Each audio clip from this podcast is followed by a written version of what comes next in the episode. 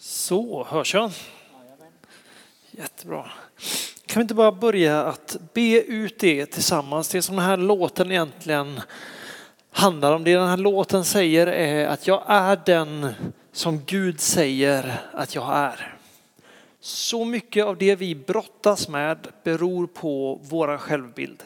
Det beror på att vi säger att vi är någonting eller världen eller människorna runt omkring oss säger, definierar vilka vi är. När sanningen är den att det är Gud som definierar vilka vi är. Det är Gud som har skapat oss. Det är Gud som har frälst oss och helat oss. Jag tänker att vi ska bara be in i det här just nu att Gud får, Gud får uppenbara sin sanning ännu mer om vilka vi är. Vi ber det tillsammans. Jesus, vi bara ber att du får visa oss vilka vi är, vilka du säger att vi är. Och säg det tillsammans med mig, Jesus, jag är den du säger att jag är. Jag är den du har skapat mig till att vara.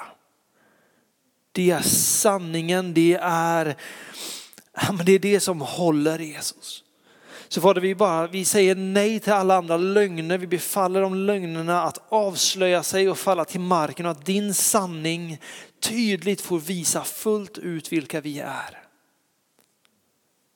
Jesus, jag tackar dig för att din nåd är större än vad vi kunnat drömma om. Tackar dig för att din, ja men din idé när du skapade oss, din vision för våra liv är större än vad vi någonsin kunnat föreställa oss. Så Jesus, vi bara säger vi är de du säger att vi är. Herre, vi ber dig, låt den sanningen fylla oss.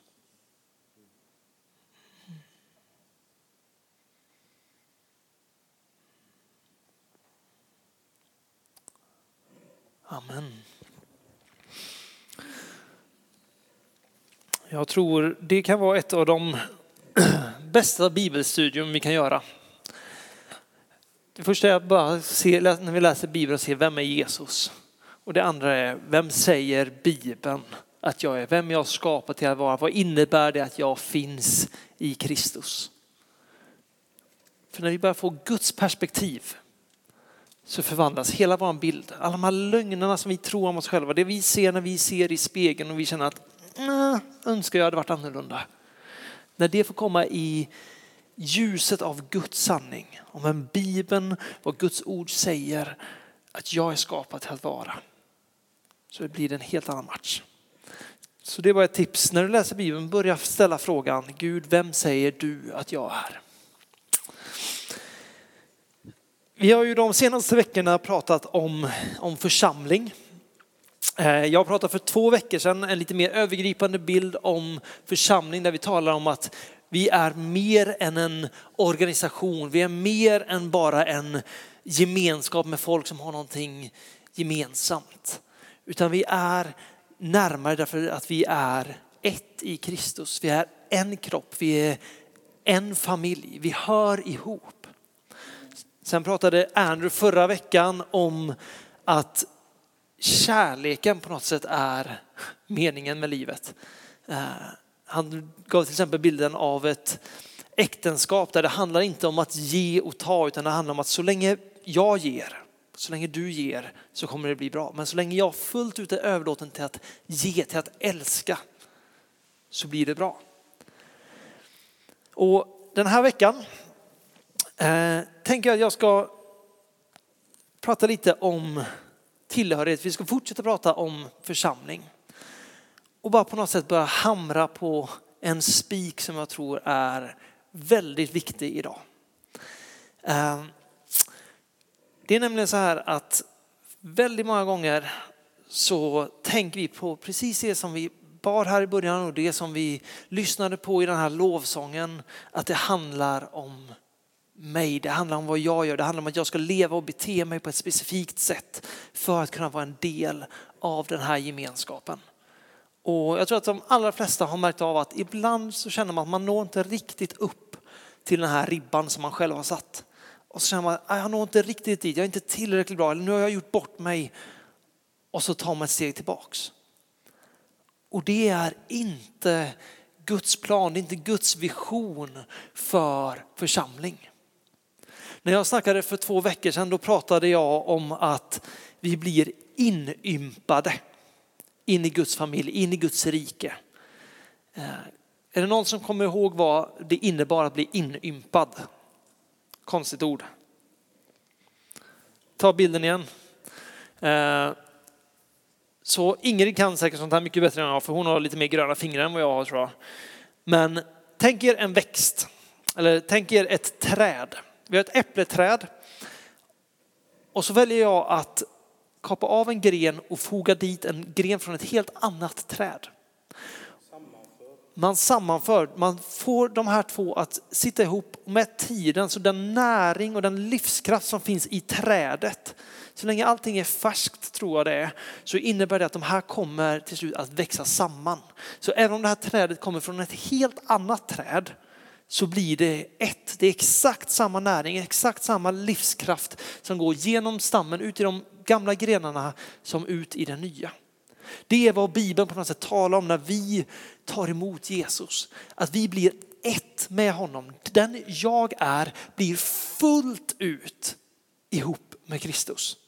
Han är stammen och jag är en gren som är så etsad i honom så att hans livskraft kommer rätt upp i mitt liv.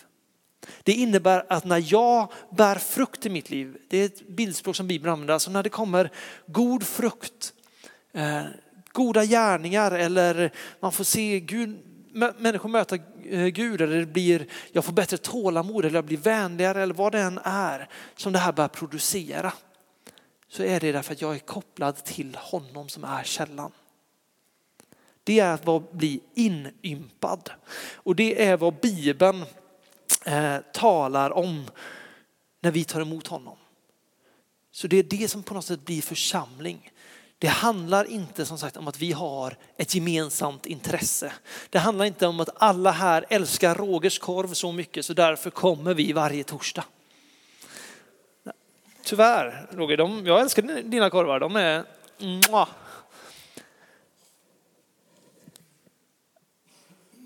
Det handlar inte ens om att säga att vi, vi tror på samma sak.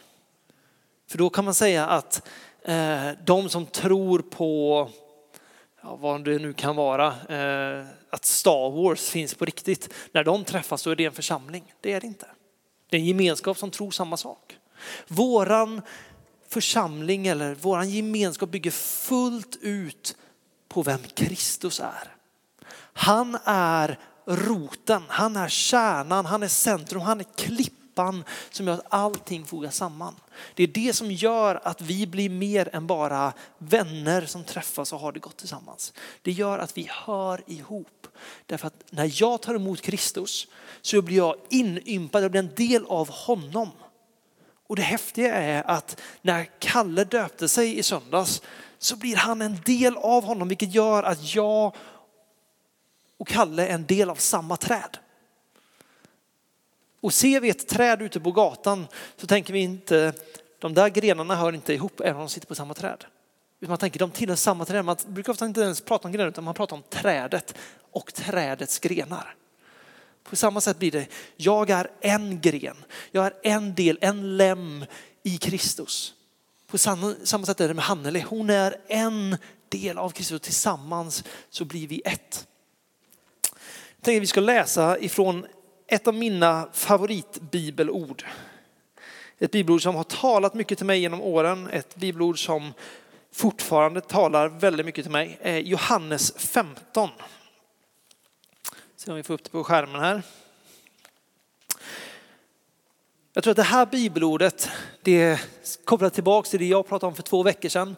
Det kopplar tillbaka till det Andrew pratade om förra veckan och det kopplar definitivt till det vi ska prata om idag. Det står så här. Jag är den sanna vinstocken och min fader är vingårdsmannen. Varje gren i mig som inte bär frukt skär han bort och varje gren som bär frukt rensar han för att den ska bära mer frukt. Ni är redan nu rena i kraften av det ord som jag har talat till er. Förbli i mig så förblir jag i er. Liksom grenen inte kan bära frukt av sig själv utan endast om den förblir i vinstocken så kan inte heller ni det om ni inte förblir i mig. Jag är vinstocken, ni är grenarna. Om någon förblir i mig och jag i honom bär han rik frukt. Ty utan mig kan ni ingenting göra.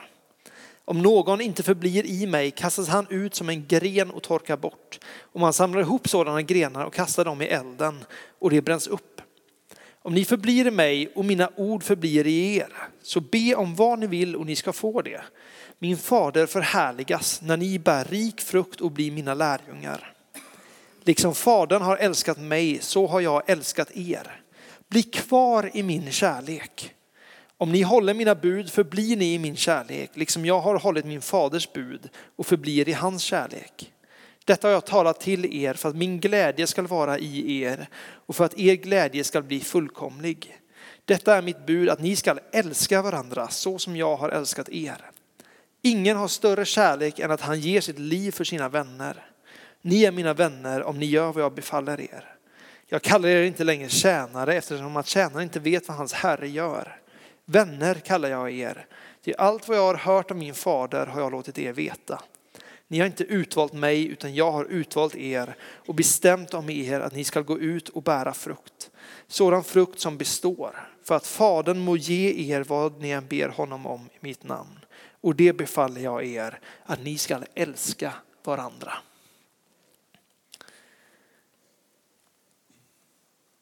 Om vi inte är kopplade till, i den här bilden, till vinstocken, alltså till stammen, så kan inte bära frukt. Vad är en församling om den inte bygger fullt ut på Jesus? Om den bygger på våra gemensamma intressen eller på att vi har det gött tillsammans så kommer det inte bära någon frukt. Men så länge vi är kopplad till Jesus så kommer, står det, så kommer ni att bära god frukt. Det var det här jag talade om för två veckor sedan. Vi behöver vara en del av församlingen för det är genom församlingen, genom samlingen av de här grejerna kopplade till Jesus som han uppenbarar sig, som hans kraft kommer och vi får se förvandling. Men det finns, det finns ett problem idag skulle jag säga. Eh, och jag har varit där själv många gånger och jag vet många andra som har varit där också. Det, det är att det finns, det finns en lögn. Precis som jag sa förut, det finns en lögn i kyrkan som jag säger att när jag gör bort mig, då passar inte jag längre in. Då har jag inte längre möjlighet att komma. Jag kan inte stå tillbe Gud när jag har tabbat mig. Jag kan inte vara med mina vänner och mina syskon i kyrkan när jag har gjort bort mig. Därför jag lever inte upp till den där standarden. Tänk er så här, tänk er att vi tillsammans, vi är ute och går på isen. Vi är på väg över, vi är på väg dit som Gud kallar oss. Vi går tillsammans och så helt plötsligt är det någon som plumsar i. Tänk er då att istället för att vi lyfter upp den personen och vi går vidare så tänker den här personen, rackarns jag är blöt, jag har trillat i, nu behöver jag gå hem och byta om. Och sen göra hela den här resan tillbaks innan jag är kapp alla för då får jag vara med igen.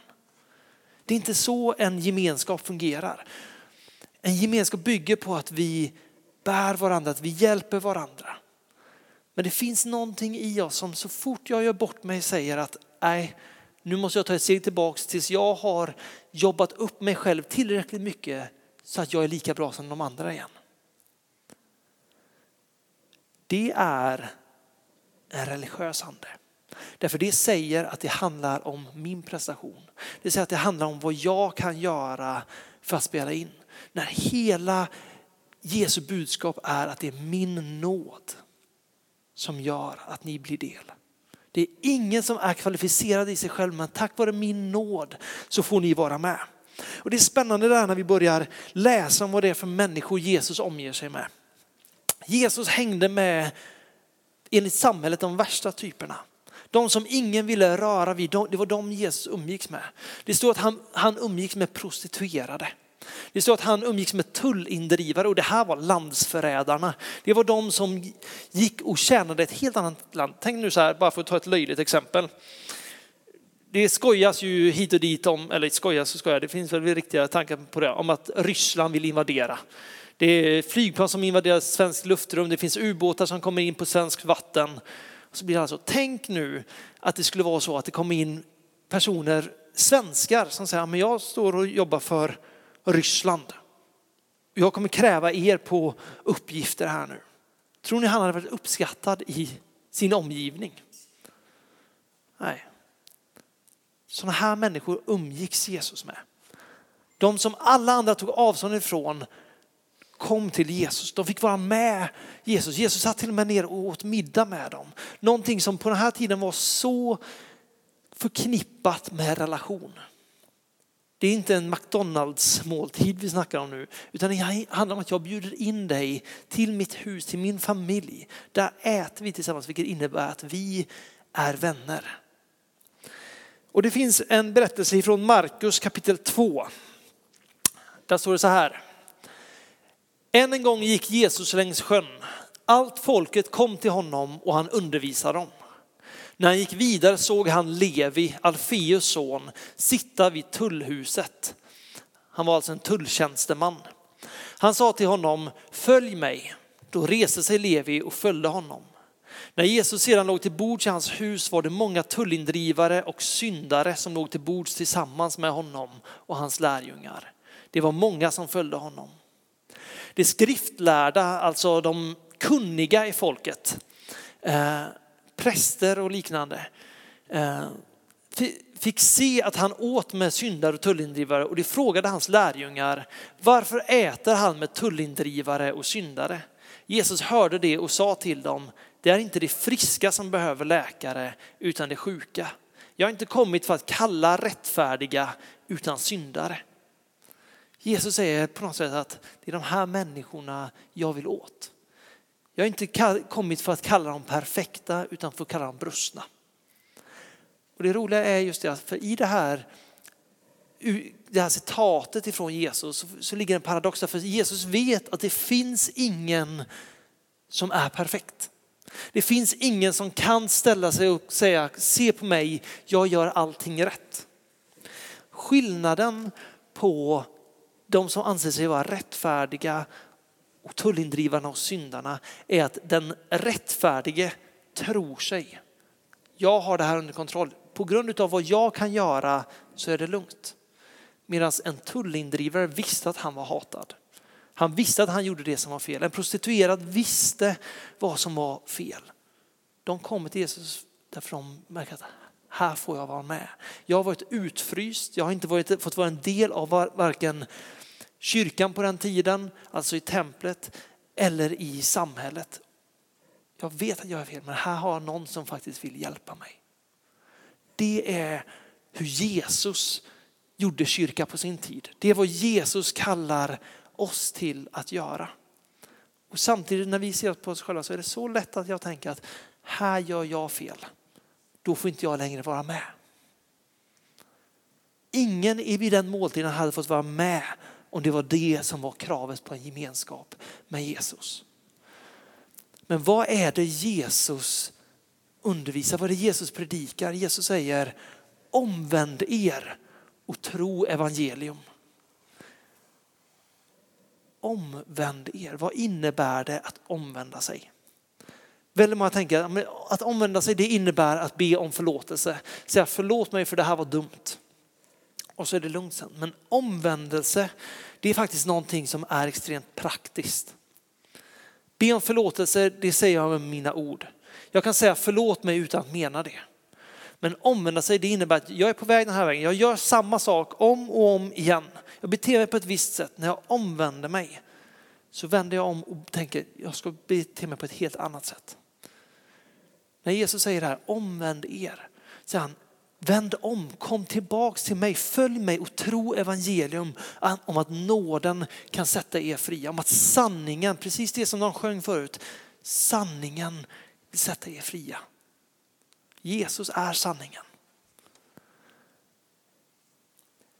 Vilket innebär det att i en gemenskap med Jesus så handlar det inte om egentligen vad jag har gjort rätt eller vad jag har gjort fel.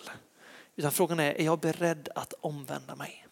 Är jag beredd att inse, Jesus om jag vill ha med dig att göra, då måste jag börja leva annorlunda. Jag gör bort mig. Där har jag ett val. Antingen fortsätter jag och tänker, då får inte jag längre vara med. Eller så tänker jag, Jesus förlåt mig, jag måste börja göra, jag, jag vill leva annorlunda, jag vill leva med dig och jag vill leva lik dig. Och komma tillbaks in i den gemenskapen. Ett av mina favoritcitat, det är dumma, jag vet inte ens vem det var som sa det först. Men det är så här, kyrkan är inte ett museum av heliga utan ett sjukhus för det brustna. Jesus längtar efter att få se oss följa honom. Han längtar efter att få se våra, vår smärta, våra, det som vi brottas med, att se det läkt. Han är inte rädd för när jag gör bort mig. Han är inte rädd för när jag klantar till det.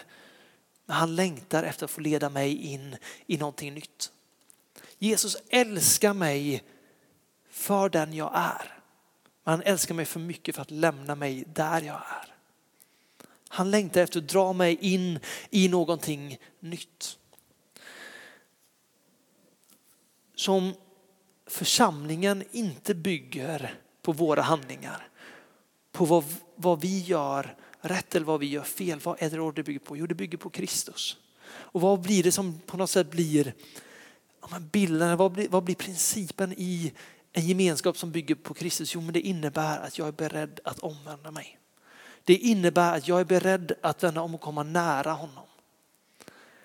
Det finns mängder med områden i Bibeln där både Jesus och där apostlarna pratar om människor som har, som har syndat eller människor som har gjort fel. Och varje gång så står det tillrättavisa dem. Om de omvänder sig så förlåt dem. Det enda som på något sätt kan utesluta dig ur en kristen gemenskap, det är du själv. Det är när vi väljer att inte omvända oss, det är när vi väljer att jag tänker fortsätta gå bort. Det är det enda på något sätt, det är det enda som kan dra oss bort ifrån den kristna gemenskapen. När jag väljer att gå därifrån. Jag kan ta ett par bibelord bara för att se här. Det står så här i Galaterbrevet 6, 1-2. Bröder, om någon skulle ertappas med en överträdelse, då ska ni som är andliga människor med mild ande upprätta honom. Men se till att inte du också blir frestad. Bär varandras bördor så uppfyller ni Kristi lag. För två veckor sedan så pratade vi om att vara med i en församling. I våra smågrupper sen så kommer det upp så här, okay, men varför måste vi vara med i en församling? Är inte hela kyrkan Kristi kropp? Är inte hela kyrkan, den världsvida kyrkan, är inte det församlingen? Varför kan inte jag bara gå och vara med lite där jag vill, där jag känner för det? Så kom vi fram till det att ja, men det, det blir någonting när jag kommer bara gå från kyrka till kyrka. Jag blir anonym. Jag kan komma in, jag tar del av det som är där, sen går jag till nästa plats och jag tar del där. Det finns någonting att när jag engagerar mig, när jag går in under Andrew eller Jakob eller Lovisas ledarskap eller de andra i församlingen så får jag ett ansvar, andra människor får ett ansvar gentemot mig. Vi ser det i Bibeln. Paulus skriver till de olika församlingarna. Han skriver till församlingen i Efesus. Han skriver till församlingen i Korint. Han skriver till församlingen som samlas i, vad heter de, Aquilla och eh, ska se här, Priska och Aquillas hus. Alltså en tydlig gemenskap att här är ni med. Det här är ert andliga hus där ni får föda. Ni har ansvar till den här gemenskapen. Den här, den här gemenskapen har ansvar över er. Så när vi läser det här ur Galatierbrevet, tillrättavisa någon, men bär varandras bördor. Tänk när någon trillar igenom det här hålet i isen, det är då vi, vi lyfter upp, därför vi vill den andras bästa. När vi ser att någon brottas, när vi ser att någon kämpar, då står vi där tillsammans. Vi går vidare tillsammans för att varje person ska bli närmare Jesus mer lik Jesus. För att vi som gemenskap ska visa att vi tillhör honom. Han som är full av nåd och sanning. Det står så här i Lukas 17, vers 3. Jesus som säger det. Var på er vakt. Om din broder syndar så tillrättavisa honom. Och om han ångrar sig så förlåt honom.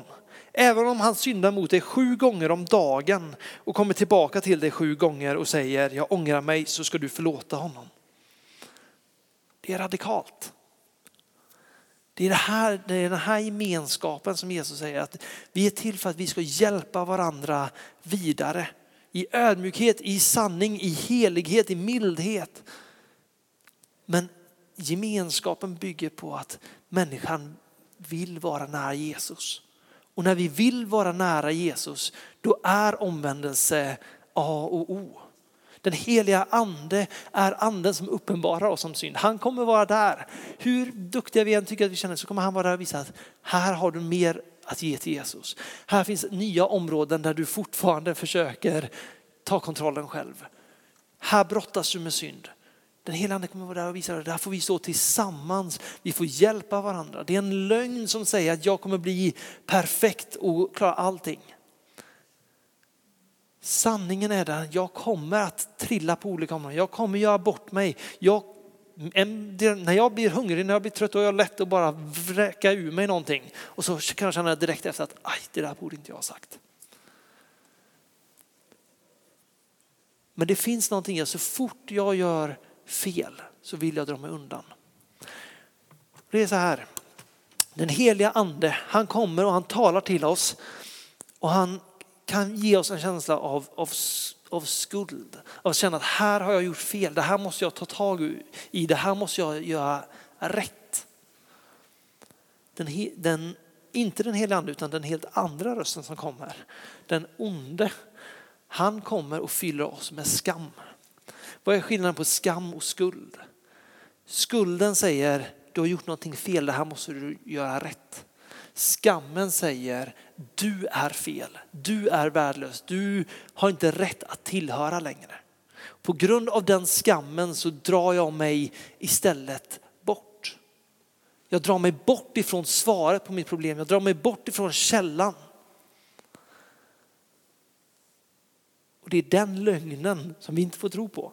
Det är där vi måste ta Guds ord på sanning och säga det att det finns ingenting som kan skilja mig från Kristi kärlek. Om jag faller, vart är bästa platsen för mig att vara på? Jo men det är mitt i församlingen. Där mina vänner, min familj får hjälpa mig upp igen, hjälpa mig framåt igen. Där jag kan vara helt transparent. Det står så här i Matteus 18, vers 15. Om din broder har syndat så gå och ställ honom till svars enskilt er emellan. Lyssnar han på dig så har du vunnit din broder. Men om han inte lyssnar, ta då med dig en eller två andra för att varje sak ska avgöras efter två eller tre vittnens ord. Lyssnar han inte till dem så säg det till församlingen. Och lyssnar han inte heller till församlingen då ska han vara för dig som en hedning eller en tullindrivare. Det Jesus här säger är, om igen, kämpa för att din broder ska komma tillbaks. För att din broder ska få chansen att vända tillbaks till Jesus och, och stå fri. Det är den gemenskapen som är i församlingen. Det är inte den dömaren som säger att alla måste vara perfekta utan en sund församling är medveten om att vi har alla vår bröstenhet. Tillsammans bär vi varandras bördor. Tillsammans så drar vi oss närmare Jesus. Det är en sån församling i alla fall som jag vill vara med i. Det är en sån församling som jag ser att Bibeln talar om. Det är bara du själv som kan utesluta dig ur församlingen på det sättet. Och det är när vi väljer att inte omvända oss. Men Jesus, han, Jesus var helt öppen med det. Han umgicks med de som kallades syndare. Han umgicks med prostituerade, med tullindrivare. Och han sa, jag har kommit för de här. Så då blir frågan, som vi också kommer att ta med oss in i smågrupperna. Vad är det här i mig som hela tiden bara vill få mig att ställa mig utanför. Vad är det bästa jag kan göra när jag märker att jag har gjort bort mig? Hur hjälper vi som församling den som vi märker drar sig undan? För om vi bara är uppmärksamma så kommer vi märka det. Någon som tycker att jag har gjort bort mig kommer att dra sig undan. Det händer om och om igen. Hur kan vi då som församling som vill visa, som vi jobbar för att upprätta människor, älska människor, hur kan vi visa på Jesu kärlek till den människan.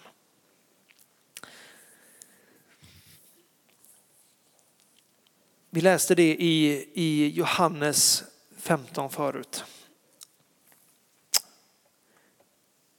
Varje gren i mig som inte bär frukt skär han bort och varje gren som bär frukt rensar han för att den ska bära mer frukt.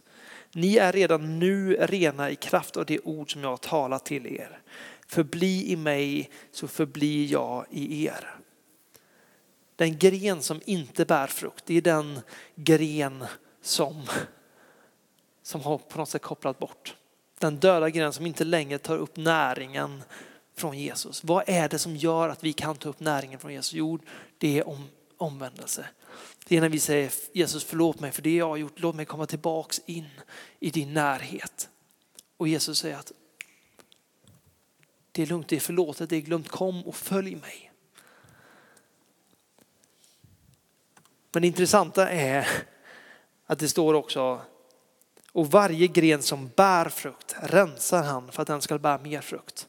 Vi har alla områden i våra liv där vi fortfarande brottas.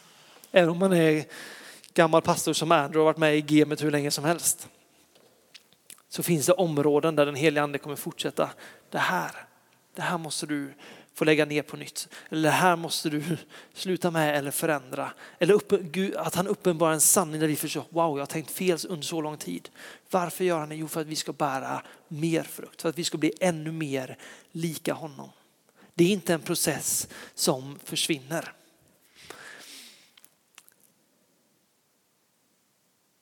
Och sen då det som vi börjar med, ni är redan nu rena i kraft av det ord som jag har talat till er. Vi är inte rena på grund av vad vi gör. Vi är inte rena på grund av att vi håller en massa principer utan vi är rena därför att vi håller oss nära Jesus. Och det är hans sanning, det är hans kraft, hans nåd som gör att vi kan stå rena inför Gud. För att vi kan ha fullt ut relation med Gud. Det är Jesus. Det är det vi upptäcker när vi läser Bibeln och vi frågar Gud, Gud vem säger du att jag är? Det är att han säger att i Jesu blod så är du ren. Och det är när vi lever nära honom som vi ser det. Förbli i mig så förblir jag i er. Förblir vi i Jesus så kommer vi bära god frukt. Vi kan läsa senare i, jag tror det är Galaterbrevet där det står om andens frukter. Om hur tålamod börjar bara växa upp inom oss därför att vi umgås med Jesus. Hur glädje och hopp och frid, vänlighet växer i oss därför att vi håller oss nära Jesus. God frukt börjar produceras i våra liv.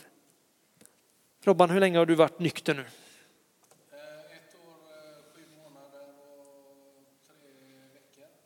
Hur länge har du varit frälst?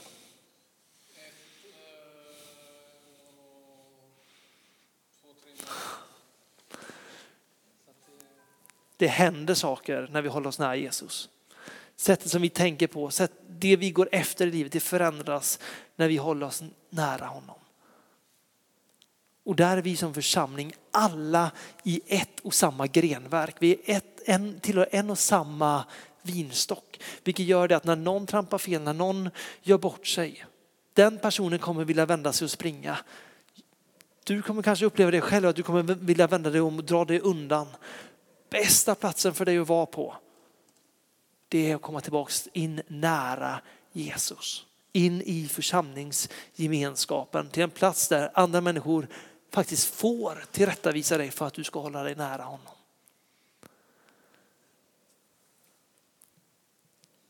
Det bästa när vi märker att någon annan drar sig undan. Våga faktiskt vara rak med en människa. Du måste komma tillbaks till Jesus. Du måste lämna det här och komma tillbaks till honom därför det är där livets källa finns. Det är där kraften finns till att faktiskt hålla sig nykter efter att ha brottats med missbruk. Det är där kraften, livet och friheten finns i Jesus. Vart visar sig Jesus? Han visar sig mitt i församlingen, i sin gemenskap, i sin kropp. Och vi är kallade till att visa honom för världen. Vi är kallade till att älska varandra precis så som han har älskat. Sista säger, vers 17. Och det befaller jag er att ni skall älska varandra. Vad innebär det att älska någon annan? Innebär det att när vi ser att någon gör ett misstag, innebär det att säga det är lugnt, jag hejar på dig ändå. Eller att säga, sluta göra det där, kom tillbaks. Vilket är mest kärleksfullt? Om vi har barn och vi ser att barnet vill lägga handen på plattan, vad är mest kärleksfullt att säga kör på, jag älskar dig, jag stöttar dig. Eller faktiskt dra handen ifrån spisen. Att faktiskt engagera sig i människorna vi har runt omkring och visa att vi gör livet tillsammans. Församlingen är Guds gemenskap där vi tar oss an det här livet tillsammans. Vi bär varandras bördor. Amen.